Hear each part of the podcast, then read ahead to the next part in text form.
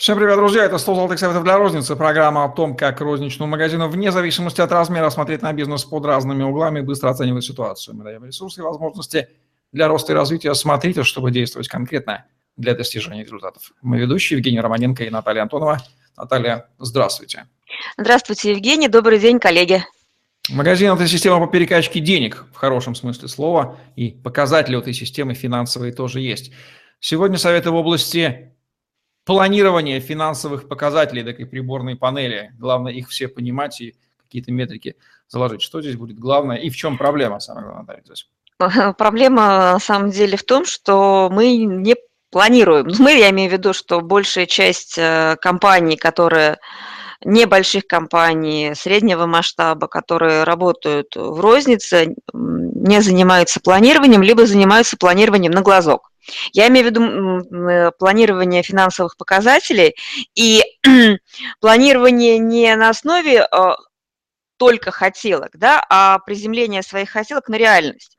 А почему а, тема актуальна? Во-первых, ну сейчас ноябрь, да, нужно готовиться к следующему финансовому году, понимать, э, собственнику понимать, э, сколько он может заработать на своих, в своих магазинах, а наемному управляющему ну, либо собственнику, который сам управляет, работает в своем бизнесе, понимать, какими ресурсами, какими а, мероприятиями он будет эту цифру достигать. И а, вы знаете, вот сейчас вспомнился мне недавний пассаж из недавнего консалтингового проекта, когда, ну, я любой проект свой начинаю с аудита и планирования финансовых ну, показателей, вернее, аудита показателей и планирования их, то есть чтобы дальнейшее сотрудничество можно было бы взвешивать в конкретных результативных цифрах. И вот в одном из проектов у меня мой э, заказчик говорит, а я все планирую, у меня все есть, у меня все цифры есть. Я говорю, ну, покажите. А он мне показывает таблицу, и там а, у него факт по остаткам и факт по дебиторской задолженности. Я сначала, у меня это, начался нервный тик, потому что это, я не знаю, как человеку сказать, что а, то, та парадигма, в ну, в смысле, я так и сказала, что та парадигма, в которой вы мыслите, это называется складирование, а не продажа. У вас отсутствует самый важный показатель, который нужен вам как торговой компании. Это как минимум продажи. Я даже не про плановые, это пока было про факт вообще истории. И когда мы начали работу, там уже погружение, ну, вот по аудиту, мы потратили действительно очень большое количество времени на объяснение того, почему и какие цифры нужно смотреть и зачем. Вот, то есть это море экселевских таблиц, это э, мы запланировали продажи там неликвидов, продажи, ну, плановые продажи, то есть план, про, план выхода из ситуации, которая имеет, ну, то есть э, фактически ситуации, которую мы имеем, план развития. И, обычно план делается в нескольких э, ипостасях, это оптимистичный, пессимистичный, ну, то есть как минимум два плана должно быть у мистера Фикса, план А и план Б. А оптимистичный – это тот, который, э, ну, скажем так, как при хорошем истечении обстоятельств, а пессимистичный, если что-то пойдет не так. А, ну, что обычно ну, планирует собственник? Собственник планирует, а, сколько он заработает какую прибыль он получит от вложенных средств, да, и определенные эти деньги должны быть больше, чем если бы вы те деньги, которые вложены в бизнес, вы положили в банк. То есть, а, если у вас товарных остатков, которые просто лежат без движения, очень много, и это, ну, то есть эм, в разы, в десятки раз меньше, чем, в смысле, больше, чем а, продажи, то я могу сразу сказать, что вы неэффективно, даже не, не, не погружаясь вот в какие-то там дебри, а вы неэффективно используете свои финансовые средства, да, то есть и тут э, сначала нужно разбираться, ну, то есть э, с остатками, да, то есть как устроена ваша система продаж, и начинать продавать, а не складировать, то есть менять парадигму. Вот, и, ну, основной показатель – это, по большому большому счету это товарооборот а, при, при желаемом уровне рентабельности бизнеса. Да, то есть это основные показатели, ну, которые у нас выходят но на доход. Ну, то есть мы следуем, понимаем, сколько мы заработаем а, при имеющихся, а, ну, при имеющихся парадигме, системе, то есть то, как у нас устроено. И если говорить о планировании, да, то есть четыре способа планирования. Это а, сверху вниз, а, это когда м, планы устанавливает руководство, и вот как а, батя сказал, так и будет, то есть они не пересматриваются.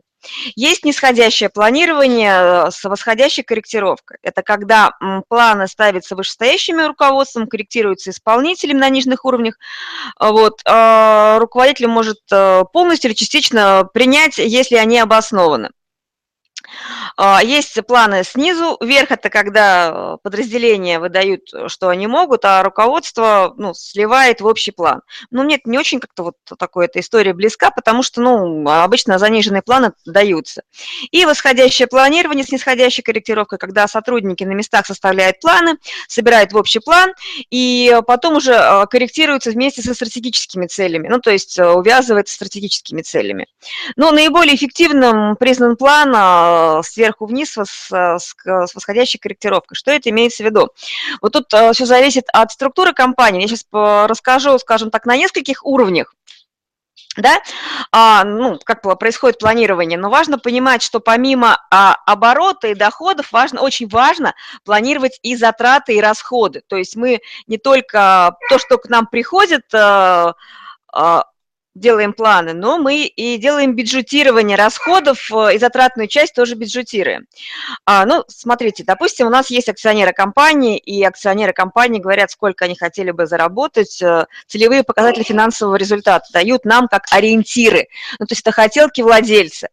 И по большому счету задача генерального директора, который управляет бизнесом, ну, то есть э, большом, в небольшом бизнесе собственник сам с собой разговаривает, да, то есть он вот делает это, выполняет две роли, тут важно быть максимально честным и адекватным.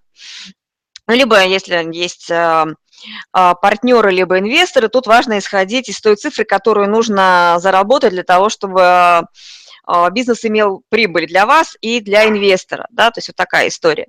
И генеральный директор компании определяет целевые финансовые показатели, и качественные в том числе, они не всегда цифровые, да, но а, какие должны быть показатели вернее, они по большей части цифровые, измеримые, да, но качество, допустим, там, количество удовлетворенных покупателей, процент удовлетворенных покупателей, а, там, процент брака и так далее, и так далее, это уже качественные показатели.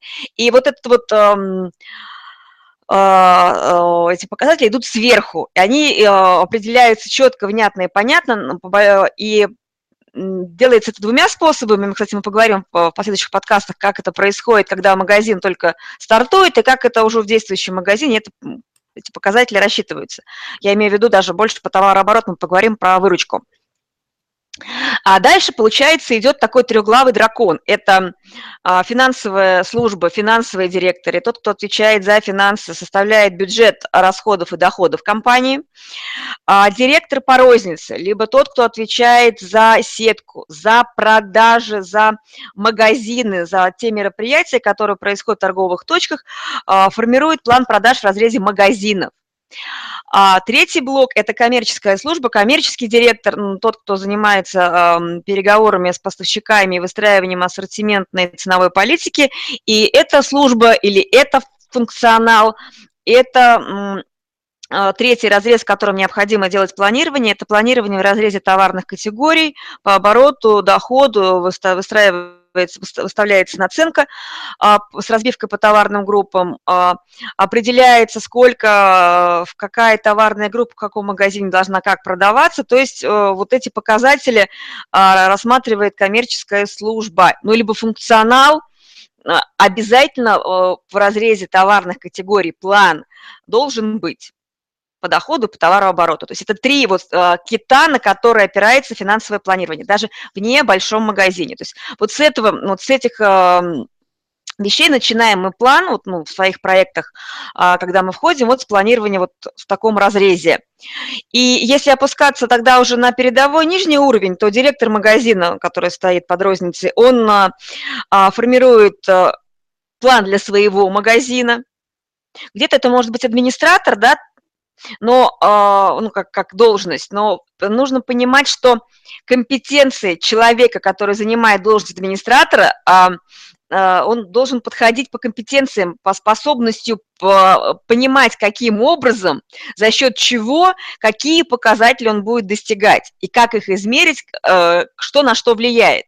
Очень часто бывает, ну не очень часто, наверное, иногда это то, что меня пугает, когда э, собственник э, дает, он нанимает людей и говорит, а, поехали, вот вы продавцы, вот вы управляющие, почесали, как хотите, делайте.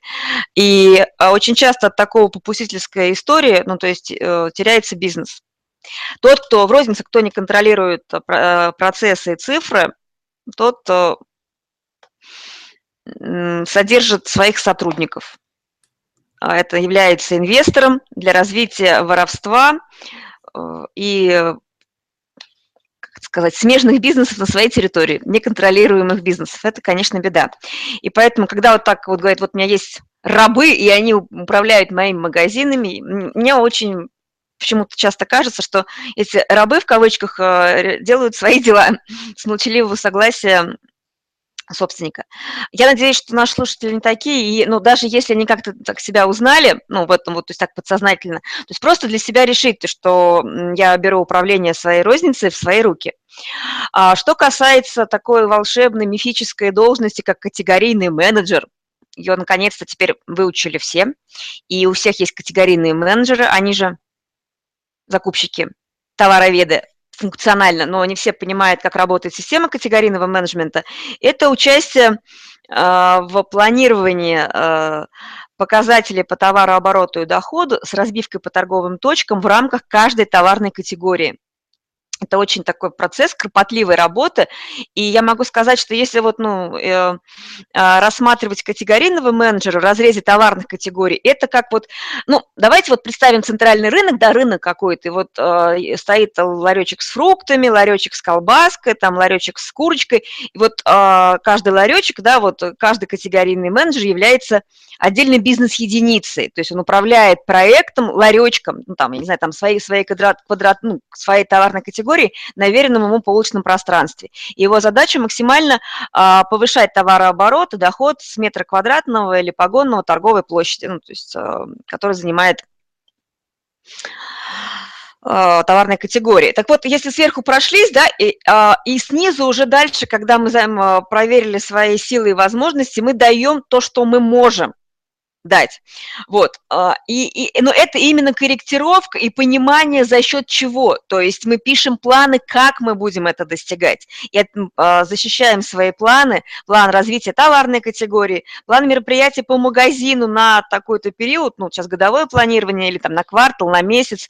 То есть разрез планирования, он может быть, а, ну, сейчас годовой будет, да, вообще по-хорошему разбивается и на месяц, и каждый месяц, если не выполняется, он переносится. То есть это такой постоянный процесс планирования и соотнесения плана с фактом. А, про расходы сказала. Тот, кто не считает свои расходы, тот преступник. Сам же для себя. Вот есть э, э, замечательные рабочие формы, которые позволяют фиксировать, э, структурировать затраты, а, фиксировать их и управлять ими. Вот, а, вот, вот, вот. Ну, про ошибки, да про ошибки говорила, что это интуитивная такая на глазок э, история. Да, а какие э, еще необходимо э, показатели планировать? Да? Это проходимость, количество посетителей, средний чек, можно даже с разбивкой по категориям, по товарным. Вообще компании, которые заботятся о том, чтобы план был не мифический, а реальный, они проводят исследования. И э, я могу сказать, что ну, в своих проектах я практически всегда делаю исследования. Я его даже больше делаю не для собственника, а для себя, ну, как для консультанта, потому что а, мне важно понимать, а, а, давая консультанту варианта плана, заказчику варианта плана, почему именно эта цифра, почему так, и я должна понимать, куда веду своего партнера, своего заказчика. Вот, и а, вот эти исследования, они позволяют не только а, сделать план более-менее адекватным реальности, но и увидеть за счет чего. А, не помню, рассказывала я или нет, то есть мы вот в одном из моих проектов мы провели опрос покупателей, и э, сделали это мы не, уже не для планирования, ну, а для развития. То есть важно было понять, э, кто наш покупатель, куда двигаться. И мы обнаружили неучтенную, ну, неучтенную целевую клиентскую группу женщины. Хотя магазин там это строительные материалы, э, стройка, ну, то есть э, хостовары, стройка, там основные покупатели, как оказалось, все мужчины. Обнаружили 28% покупателей женщины. И у нас был план такой э, на год э, такой оптимистичный мы его назвали, потому что мы там немножечко, стояла задача не падать, а там а, по, по тренду было падение двухлетнее, не падать. Мы поставили себе план, а когда обнаружили эту волшебную группу с 30%, и там еще такой факт был, что 74% постоянных покупателей группы, она класс. Говорю, здорово, то есть это нам э, позволит за счет э, понимания э, резерва в ассортименте, ценовой политики и нахождения нового сегмента, это помогло нам, мы решили поставить себе э, оптимистичный план 2, то есть мы немножко увеличили средний чек, решили, нашли ресурсы для того, чтобы, сначала мы это не планировали, увеличивать проходимость, и мы начали расти. Причем по всем показателям, а, вот э, сколько проекта уже полгода, а, мы опережаем ну, там, от 5 до 7 процентов то, что мы для себя запланировали как оптимистичный. Прибыль у нас растет. Мне моя душа радуется. То есть я люблю такие проекты. Но а, я почему а, к, а, а, про эти детали говорю, потому что мы каждый показатель, мало того, что спланировали на, вот, на, на год, мы себе вилочку ставим, ну, то есть смотрим, то есть мы себе коридор сделали раз, и мы видим а, динамику, и в рамках этой динамики мы понимаем, куда нам двигаться. И вот э, расчехление, расшифровка, погружение в детали э, позволяет не просто нарисовать себе цифры, а понять за счет чего.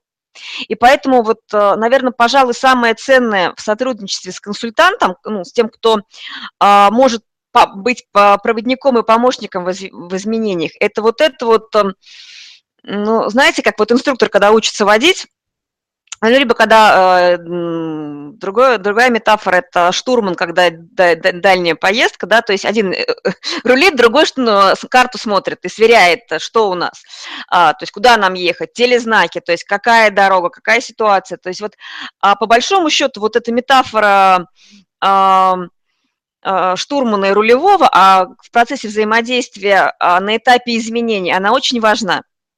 А, и а, в этом случае планирование будет а, структурировать э, работу А компании собственника, и будет являться объективным мерилом результата. Но кроме того, если планы, они адекватны и с легка на вырост, они будут являться отличной мотивационной составляющей. Вот. Но здесь для персонала в том числе и для собственника тоже. Ну, то, есть, эм, то есть это такая э, важная составляющая, что то, если планы завышенные, их невозможно сделать это просто сразу, ну, мотивация падает, но если планы легко достижимы, то э, зачем напрягаться? Поэтому, э, смотрите, это не только возможность для роста, для стабилизации, это планирование как инструмент, это ну, какой еще? Ну, пусть это будет кровеносная система, нервная система вашего магазина, потому что без вот мониторинга этих э, показателей, планирования и э, корректировки под задачу, под э, главную цель, годовую цель или цель нескольких лет, но ваш бизнес не будет развиваться, к сожалению. И для того, чтобы он был стабильным и растущим, я рекомендую а, заниматься планированием, а, б, а, заниматься анализом текущей ситуации и держать руку на пульсе. И да пребудет с нами сила и здравый смысл.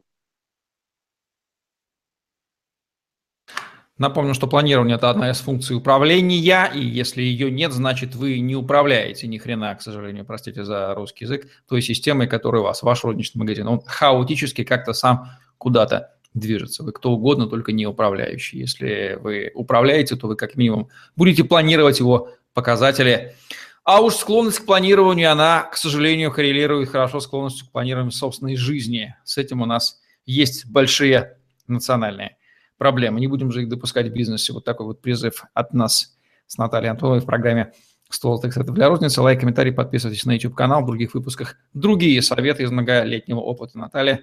Удачи вам, до новых встреч, планируйте. ваши финансовые показатели. Всем пока. Удачи.